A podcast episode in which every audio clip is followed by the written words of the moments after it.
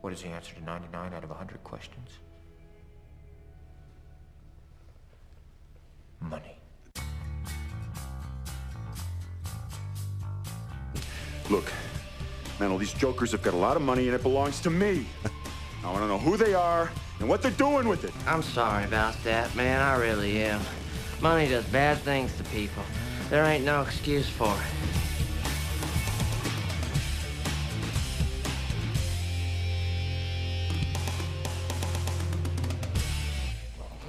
Money. Money. Money. Money. I'm going to say money. And I'm going to say, welcome to the We Are Money podcast, episode eight, or as David has titled it, The Ocho. The Ocho, yes. I am Brad Beasley, your lovely host, and with me as always is David, Hello, everybody. and we have the lovely Rebecca Deeser. Hello, everyone. Hope everyone had a fantastic Valentine's Day. Deeser, did you get flowers? I gave flowers. To yourself, or Yes. Well, Awesome. congratulations. Yes. can't be Congratulations. disappointed then. That's good. That's the, the good part about si- being single, right? You can just aren't going to be disappointed. You can do what you want. exactly. That's fantastic. That's fantastic. Well, we have a special guest uh, in our uh, in our studio today. A uh, uh, one of our good friends and, and, and colleagues here in the business industry. And uh, David, you can go and ask him the question that we normally ask. What what would you say you do here? now we have Van Bullock here as our guest, and Van is an esteemed member of the Las Cruces community and New Mexico State University. He is our expert in a lot of valuations and and that. So tell us a little bit about what you do, Van. Well, I still teach out in Mexico State University during the fall, and I do teach an appraisal class and then a basic agricultural economics class. Woohoo. It's well, it's listed as AgEcon 100, but in Ag College Ah. we call it AgEcon 100. 100.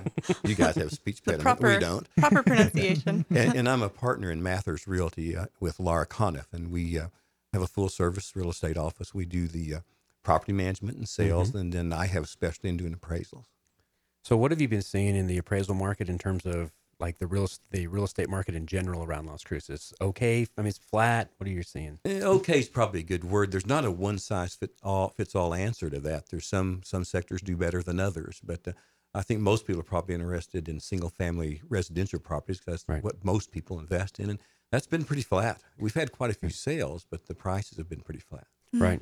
Well, like so, we always like to see sales, but obviously, hopefully, at some point, we like to see that median price increase. At some Yeah, point. well, and I think there in- in- again it depends on what sector of the market you're looking at, what price level of homes, but uh, Mm-hmm. there's not been a whole lot of appreciation over the last couple of years. Are there a lot of certain size of homes that you're seeing moving in this area?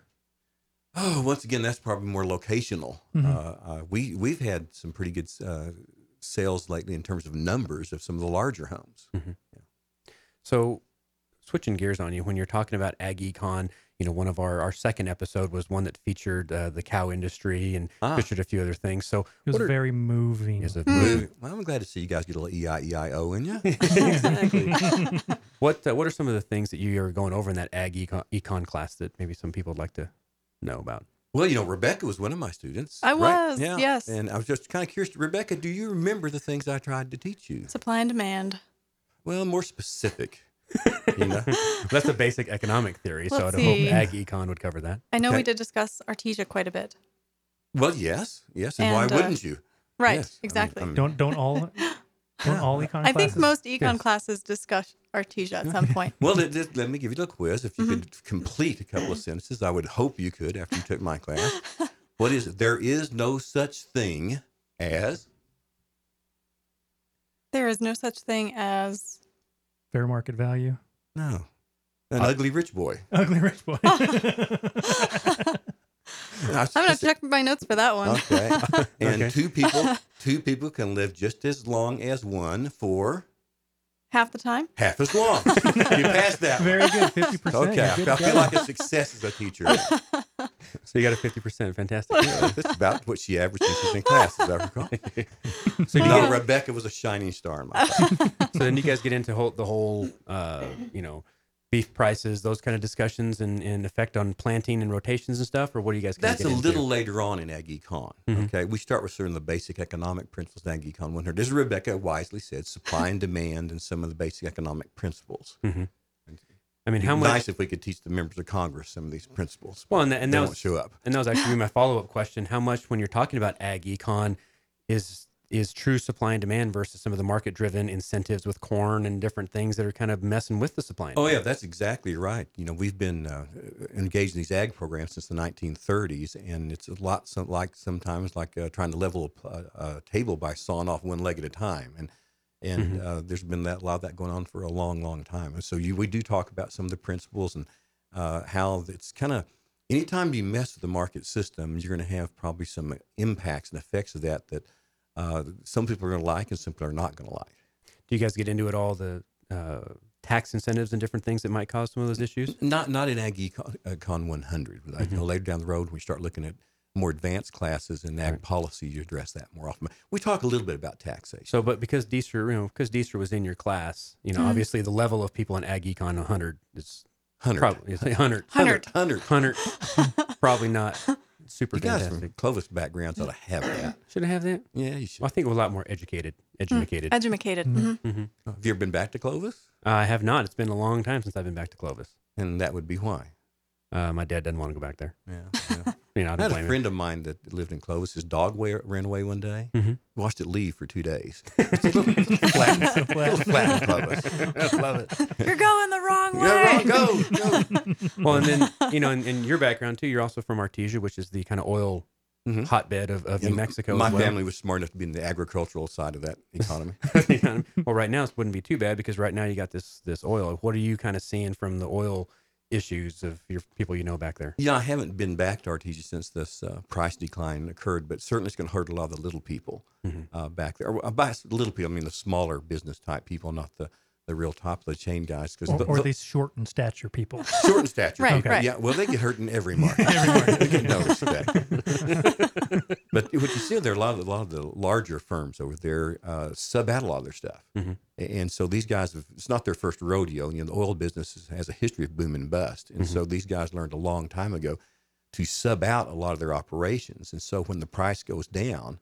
They don't have a lot of employees to, to take care of, and they just can kind of ride it out. But the guys that are the subs Right. are the ones that are out of work. Get in Yeah. trouble. Yeah. And so Wow. So, one of the things that I always wonder, and I kind of quiz all of our uh, college professors whenever we have any and stuff, is you know the is is there really a difference in this you know, millennial current generation, or are they just always as dumb as they always have been? How different. I mean, um, you, we say we're in this battle against ignorance out there, and, and I keep reminding the professors, at least it's a home game. They have to come to us. uh, and you just get such a mix of kids. And one of the uh, really uh, interesting things about teaching an introductory class like uh, AggieCon 100 is you get kids from all kinds of backgrounds. You get the shining stars like Rebecca that could, you know, are going to do well in any classroom situation. And you get Right. some kids that you wonder how they found New Mexico State, much less got enrolled. And, and so it's a challenge to sort of, um, you know, teach at a level that you don't bore the Rebeccas of the world, but you don't over challenge some of the people who aren't quite ready for that college experience. But uh, uh, there's some, this generation that we're teaching now, um, there's positives and negatives in it. Uh, they're, most of them are very computer literate. Mhm. You know, they can uh, pick up things that, that I can't do. Uh, there seems to be a short attention span thing going on. sorry, what? Short attention span. oh, I feel right. again. yeah. Right. Uh, and and uh, maybe you know I sound like every other old person that ever talks about the younger generation. They say, well, they're not as motivated, but uh, there's a p- quote that uh, I'll, I'll, I'll probably miss this just a little bit, but saying today's kids are the indolent kids, the most indolent generation of human beings ever been born. You know who said that? Hmm. Plato. Wow. So older people have been dissing the young young people for a long, long time. Do you have any concern with when you're talking about ag econ, the fact that we've started to urbanize a lot, obviously as a society, and and and the old traditional farmers and that kind of stuff is, is going away, or do you think that's still strong? Well, you know, there- we're down now from a, a nation which was practically almost all farmers Mhm. uh, back in the, the beginning of the nation to a nation now where, you know, something like a little less than 2% of the people are actually involved in production agriculture as their primary uh, uh, means of income. So, uh, and, and, you know, that's just the way it is. We're becoming a more urban society. Thomas Jefferson worried about that. He Right. thought that uh, he feared for the future of the United States as we became less an agrarian society and became, I think he used the term piled up in cities like the people in Europe. And he thought that that would lead to a less neighborly nation and Mm. uh, a more kind of uh, uh, selfish type nation.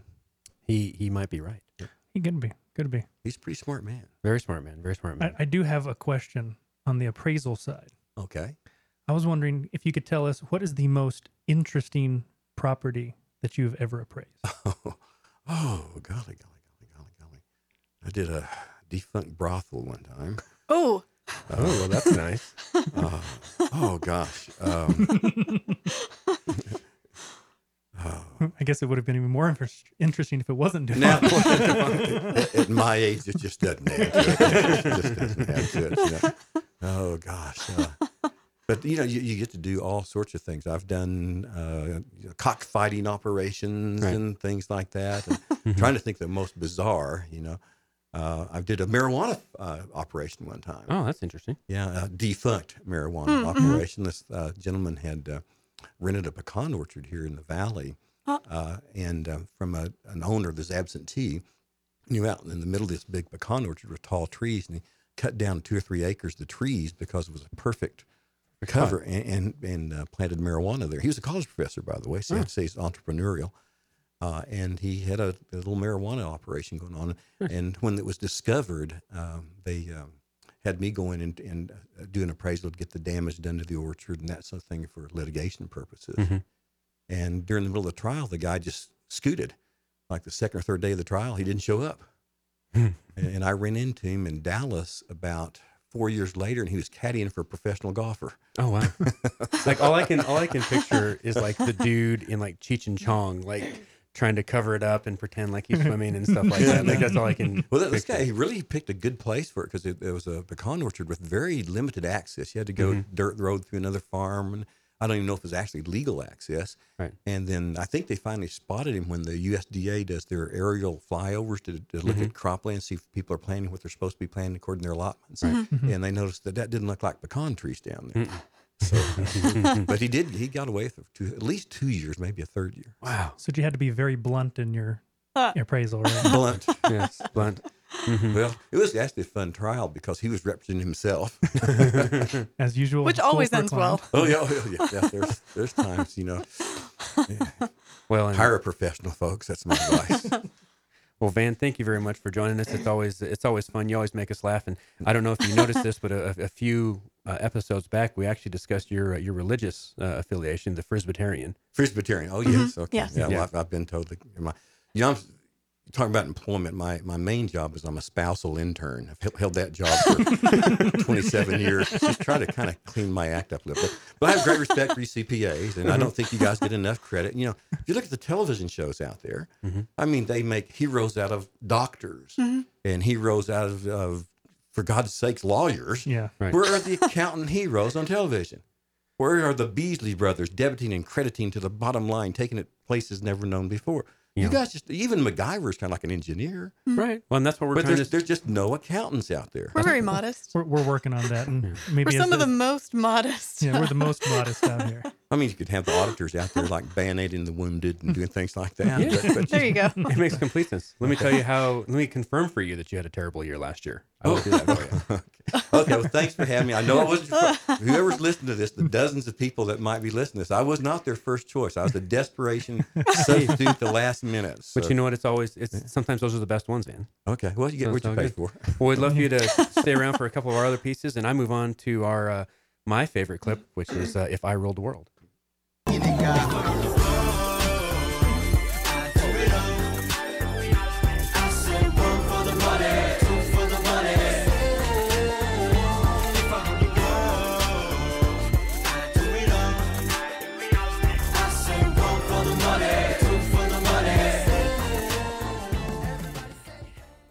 All right. So we are to if Brad ruled the world. And so I have 10 questions for Brad for him to answer and verify again to me that you have not heard these questions before. I have not heard these questions before. All right.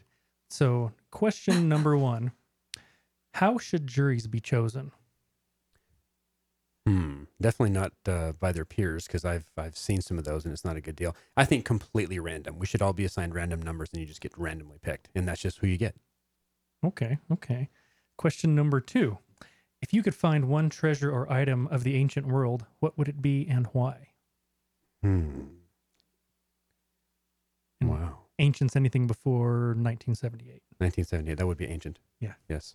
Um, gosh, that's a good one, Dave. I think I would go with, um, I don't know. I'm trying to think. I think the uh, Lost City of Atlantis would be fun. Yeah, nice Just a water park. Nice water park. hmm Go with that. nice. All right. So, question number three What is one um, discipline, like a trade or skill, that should be required learning in high school? Required learning in high school. I think English speaking should be like part of it. And like when I say that is because we had a client, I had a, uh, when I was in the, Rotary Club, it was kind of interesting. We had a, a person who was from France, was an exchange student, and they said, it says, what are you most surprised about about the uh, U.S. education system? He goes, well, we have English classes, but they don't actually teach us how to speak English in the English classes because they tell us how to read.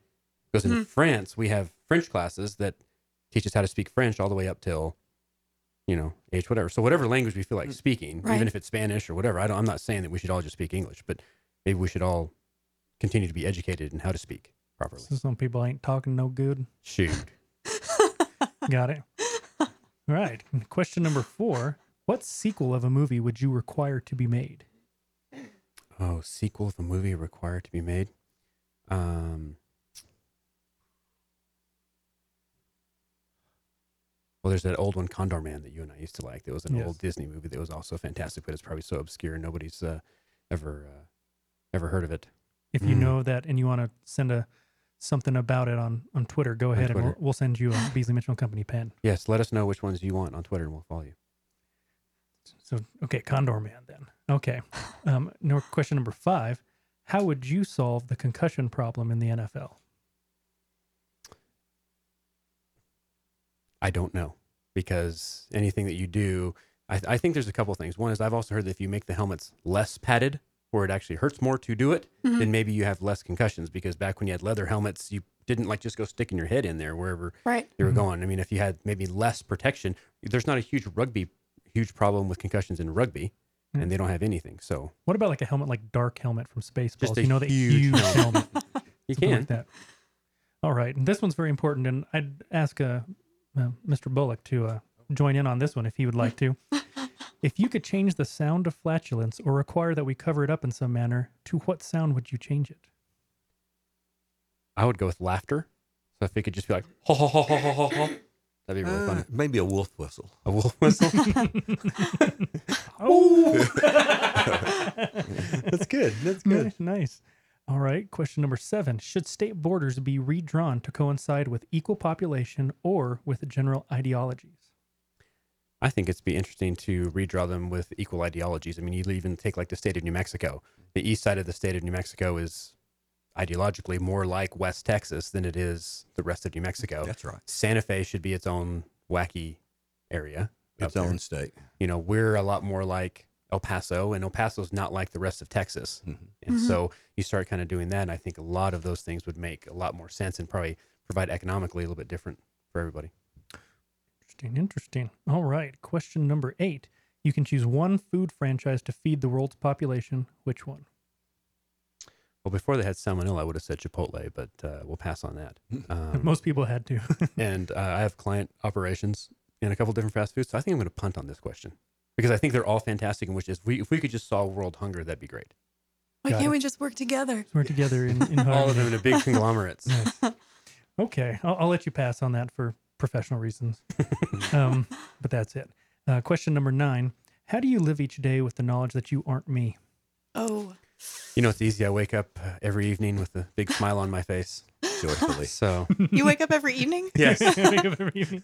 Are you a vampire? I am. I am. I am. It's, it's, it's actually it's actually quite uh, quite nice to know that I'm not you. I've been meaning to talk to you about that. In question number ten, and this is, as people may know, um, the His Holiness is visiting this area. Papa Francisco. Yes, is visiting um, Juarez, Mexico, which is just down the road from us. So, Brad, if you were Pope, what would be your Pope name? Oh, I think I would go with um, Bu- Pope Got to be Buford. Pope Buford. Yeah. Pope Buford. Is that the first or? Well, it'd definitely be the first. It'd be first. probably the first and only. I probably wouldn't even have to say the first. I'd probably just say Pope Buford. Pope very, Buford. Very good. Very That's it. good. Sounds good. Well, that, that's always my fun one. Now, David, uh, move on to your favorite section, which is David's Legal Corner.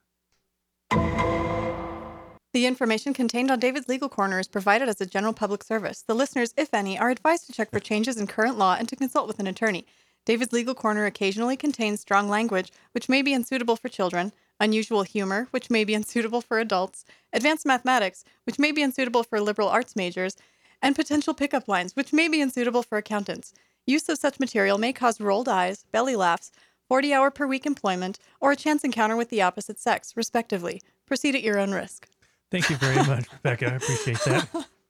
Now, David, what's what's interesting is that you know we're going to try to stay current with the news. You know, with the death of Justice Scalia, um, what is that process to replace him, and, and and why is this causing such a stir? Well, right now, um, the the general process to uh, replace Justice Scalia is um, he has to be appointed by the president and then confirmed by the Senate. And just the confirmation is just a, a simple majority vote by the Senate. However, they've added a whole lot of procedures in that that kind of complicate this a lot. One being that once a potential candidate is is appointed, they don't technically go straight to the Senate for a vote. They actually go to the Senate Judiciary Committee, where lately appointments have been able to be held up by by people in there. I was looking at something showing how much the um, justices have been questioned before. I mean, for the longest time, it was they would go into this and be questioned for maybe three to five hours about their past. They were showing John Roberts, I guess, got questioned for almost 26 hours before getting confirmed, and um, I believe that um, um, Justice Thomas, Clarence Thomas, um, had about that same amount too. I know if you remember the whole Anita Hill Oh yes, portion of that and Mhm. everything. that was that was actually probably the most interesting judiciary appointment. What, what makes these this this case very interesting is that before Justice Scalia's passing, we kind of had a very balanced court. You know, we have the nine just nine justices. We had four that were considered conservative and four that were were considered liberal, and then you had um, Justice Kennedy that was always considered to be the swing vote, um, and he kind of went back and forth um, on different things.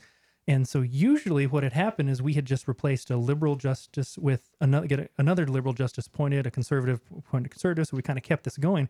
With this death and now having um, President Obama in place, where we have him, you know, on on the liberal side, is that the likelihood is that we're going to have a liberal justice appointed, which now could swing the court, uh, you know, one way, which and so that's what also makes it difficult because they're the ones interpreting the the application of the laws of the land and and um, quite honestly they may have you know i know it's supposed to be there's there's the three central powers obviously in the united states and and with the the justice department being being one of those i mean they they do have a lot of power. I mean there's a lot of things that can come up that they can just strike down and so even with a republican controlled congress they could pass a law and the liberal uh, court could rule it unconstitutional What's really interesting on this is if um, the way that I mean they are supposed to be looking at at the law and saying is it constitutional, is it not?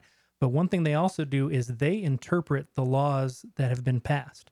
So it's it's like thinking, okay, so you create the laws, I let you Congress create the laws, but I get to interpret how they Mm. mean. So for just kind of in a broad brush, they get to decide the definition section of these laws. Mhm. So just think of what you can what you can do. For example, you know the Affordable Care Act, they determined that this was a tax, Right. and which allowed it to to proceed where it, it, it couldn't before if it wasn't declared that. So it's it's um, a lot of power, and and of course this is going to play into the um, the political landscape with it being you know now if President Obama cannot get somebody appointed and confirmed, then he, then that'll be up to the newly appointed to the newly elected president um, coming next spring, and um, Right. and so another thing that is kind of interesting too is that um, President Obama does actually have the ability to make um, an appointment when the um, when the Senate is not in, in session on this. Now that appointment can only last so long as until the Senate um, confirms somebody. But if there's a recess appointment, technically he can appoint somebody without confirmation and put it in there. So Hmm. so it's uh, kind of an interesting thing coming on here. So now what happens now if we go from nine to, to eight here for a little while?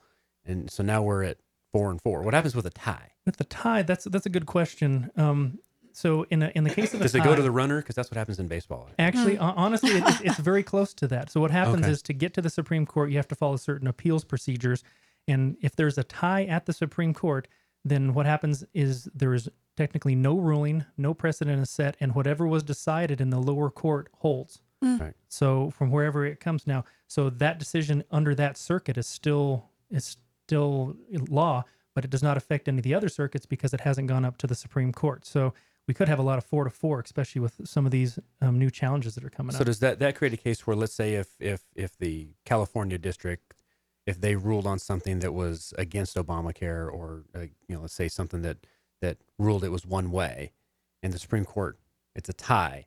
That means in that district it, it is handled in one certain way, and all the other districts it is not handled that way. correctly and that's actually where most supreme court cases come from is you have a split treatment in different in different circuits.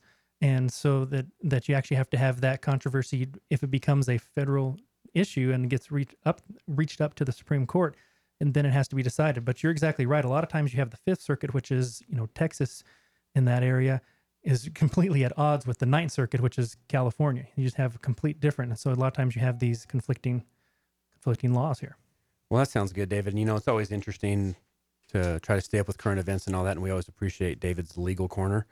And um, there's always great stuff. And once again, as always, good disclaimer reading, Deeser.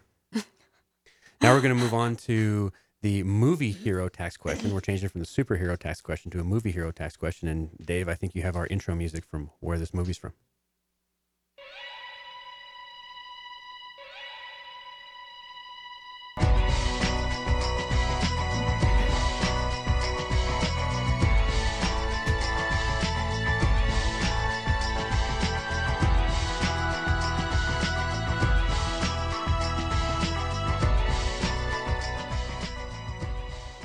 So if you didn't know that already, that is the theme from the Bourne movies, the Jason Bourne movies, It's Bourne Identity, Bourne Supremacy, Bourne Ultimatum, and the upcoming Jason Bourne. Jason Bourne.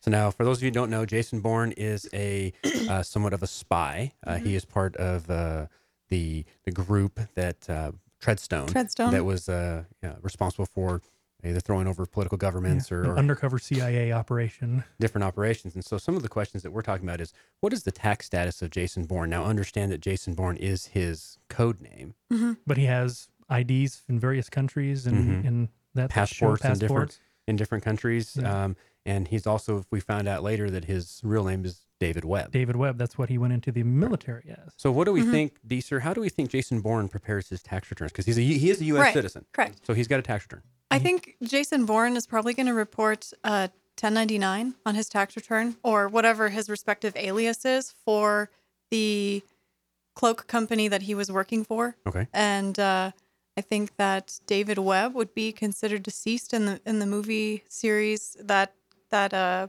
his true identity was considered to be deceased, and so he would no longer have a filing requirement. And I believe there may be some um, foreign income, foreign earned income exclusion, depending on uh, what country Jason Bourne or whichever alias, uh, what country he was working in, and for how many days. Okay, so I think that's a fantastic piece. Now I'm going to play IRS auditor, and you play I'm defending Jason Bourne Mm-hmm. Okay. for the foreign income exclusion. Right. Uh, Miss Deeser, will you please provide me the passport to show that he is out of this country for 330 days?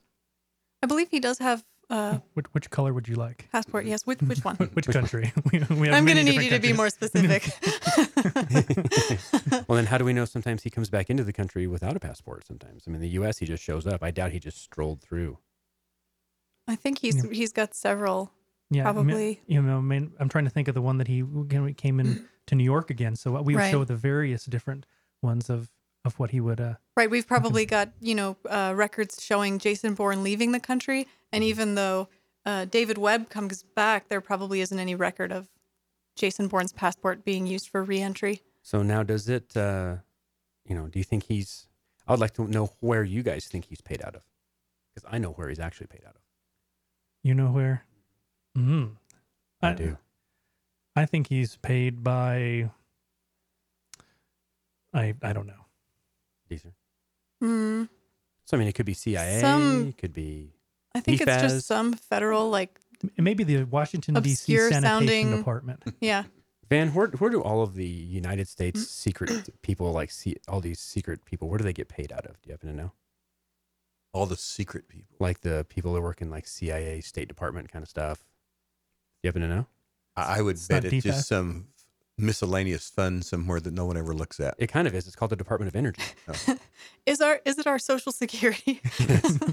Well, actually, su- surprisingly not. A lot of a lot of a lot of that stuff is actually technically paid through Department of Energy. I have a uh, few people that I would remain nameless that I do know that work for some of these agencies that they, Hmm. they technically receive a W two from the Department of Energy. Nice. So they Yes. do have the Department power. of Waste Management. Uh, Yes. uh, They do have the power. Good job, David. Right there. Way to get go. out of here. Way Yeah. to go. Way to go. Yeah. See, so that's always interesting. We always love Yeah. love that.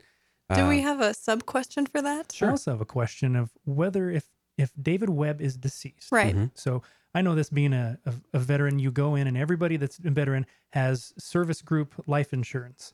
Mhm. And in that, I mean, before I think it was 400,000 when I was in, I think it may have gone up a little bit. You can name whomever you want in there. Right. So if David Webb named Jason Bourne as his beneficiary on that life insurance, could he collect? Ooh, And then it's tax free because it's income paid on somebody's death. it's a great deal.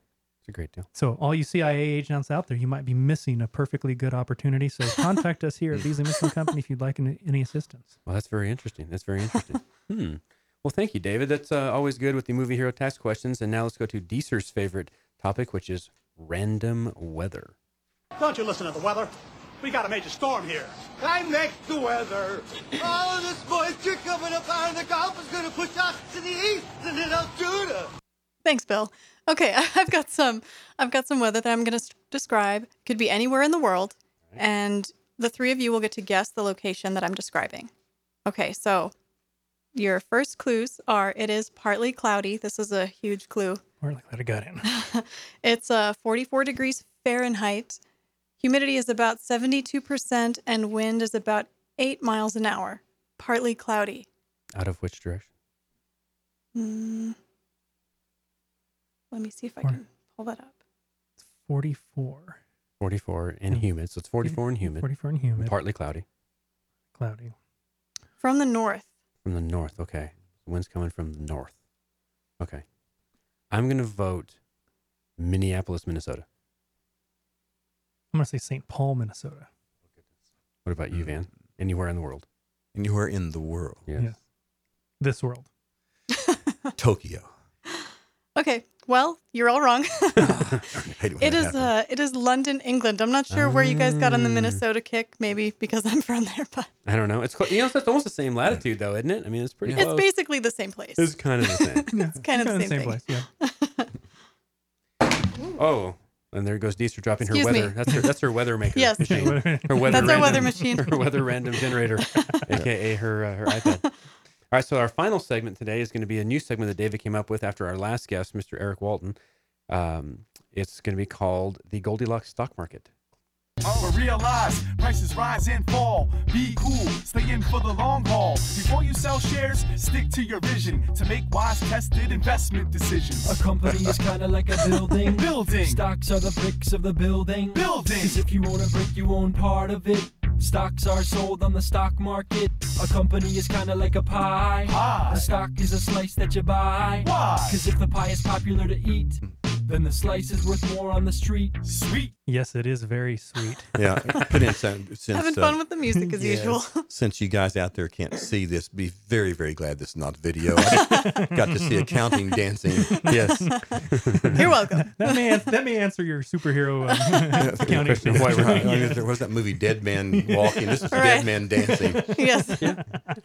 well, actually, you know what though? The, the, there was a movie uh, accountant superhero. It You're was- kidding me. Yes, don't you remember Midnight Run, where he was the the mob's attorney or mob CPA, right? And they had to Robert De Niro had to take Harvey, not Harvey Keitel, but uh, Oh, yeah. I think I did. right? where Did to take- Robert De Niro play the accountant? No, Robert De Niro did not play the accountant. Robert De Niro was One day. was the the guy. But all right, go ahead, Dave. so the way that this is going to work is I have four sets of three stocks, and each in each of these questions, I have one stock that went up a whole lot.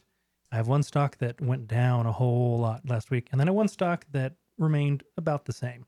And so your job is to pick. All right, so here we go. First one we have Quotient Technology Inc., which provides digital promotions and advertising solutions driven by online and in-store data. We have Johnson and Johnson is a three-sector healthcare company based out of New Jersey, and LPL Investment Holdings. which provides an integrated platform of proprietary technology, brokerage, and investment advisory services to 14,000 independent financial advisors. Which one won? Which one? Which one was hot? Which one was cold? And which one was just about right? I'm going to say J and J was about right. LPL was up and quotient down. That's exactly what I was thinking. I think J and J went up, LPL stayed the same, and quotient went down. Okay, so quotient actually on as of last Friday was up 35%. Mm. Johnson and Johnson was at 0.12%, so it stayed about the same, and LP&L dropped 34.6%. Whoa. Ooh. Yeah, so That's rough. We got the middle one right. At least we got Johnson and Johnson right there. yeah. So our, our next ones here we go. We have Boeing, which is the world's largest aerospace company, leading manufacturer of commercial jetliners and defense space. We have Select Comfort Corp, which is a bedding retailer out of Minneapolis, Minnesota, and Mercer International Inc., which is one of the world's largest producers of NBSK market pulp and has become a leader among forest products and companies embracing the bioecon economy and maximizing the value of forest resources. Okay, Deeser, what do you think? I think the first one, Boeing. Boeing. I think Boeing stayed the same. I think the uh, mattress company increased, and I think the very last one decreased. Hmm. Van? I'm going to think Boeing went down, and I'm going to think uh, the wood product people are about the same. What was the other? Was Mercer was the third? Um, that was the wood product. Oh, one. that's then, the then you pro- had the Select Comfort, The mattress company. the mattress company. Or do you want to sleep on it? yeah. I'll sleep. well, I'm going to say mattresses are on the rise. Okay, Brad. Um, actually, I'm going to agree with Van on this one too. I think uh, I think that's exactly what where I was going. That with it. worked last time, didn't it? Yeah. Well, actually, nobody got it right. Boeing stayed about Darn the it. same. Mercer International was up 32.41%, Wow. and Select Comfort was down 24%. At least they had something soft to land on. Uh, Actually, hopefully Terrible. they adjusted their setting. yes. Yes. All right, All Dave. right. Last one. All right. Last one here. We have um, Amkor Technology, which is the world's leading supplier of outsourced semiconductor interconnected services. We have Groupon Inc., which is an online provider of coupons, and Apple, which, if you don't know what Apple is, then you're probably not listening to this podcast, so it doesn't really matter. Agricultural deal, isn't it? yes, Yeah, yeah. it's a fruit, It's a fruit company. company. Ah, Jinx. Okay, I'm going to say that Apple. I'm going to say Apple went down. I'm going to say Groupon stayed the same, and Amkor went up. I think I read somewhere that some of those phone sales. I'll say Apple went down. Like, and then what were the other two? Groupon. Groupon and Amkor Technology. I'll say Amkor's flat, and the other one went up. Deeser. I think Amkor's went down, Groupon increased, and Apple stayed about the same. Deeser, you are exactly correct. Yes! All right. Oh, you win. I knew this day would come. Yes. Groupon went up 29% on Oh. Friday. Apple went to 0.31% increase, so stayed about the same. And Amkor dropped 20.42%. at Ouch. Wow. Now, this was as of Friday, so anything may have happened. Anything could have happened. Yeah. But Past as, results, as, past so, results. Buy real estate, folks. You don't have those fluctuations. Exactly. Yes. What's what's the old adage, Van? That you know, God made dirt, He ain't making no more. Right. That's right. how- that's why real estate's good. There's an old realtor over in Raleigh say, "Remember, folks, there'll always be more people, but there'll never be more land." Mm. I think he got murdered though. Cross him off then. Yeah, that's right. Well, sounds good, guys. Well, thank you very much for another fantastic podcast. Thank you very much, Van, for joining us. It's Glad a pleasure as always. Yeah, sounds good, Rebecca and David. You guys have a good one. Everybody else, follow us on Twitter, follow us on Facebook at Beasley Mitchell. Have a great one, guys. Bye. It's not over yet. It is for me, sister. Look, I ain't in this for your revolution, and I'm not in it for you, princess. I expect to be well paid. I'm in it for the money.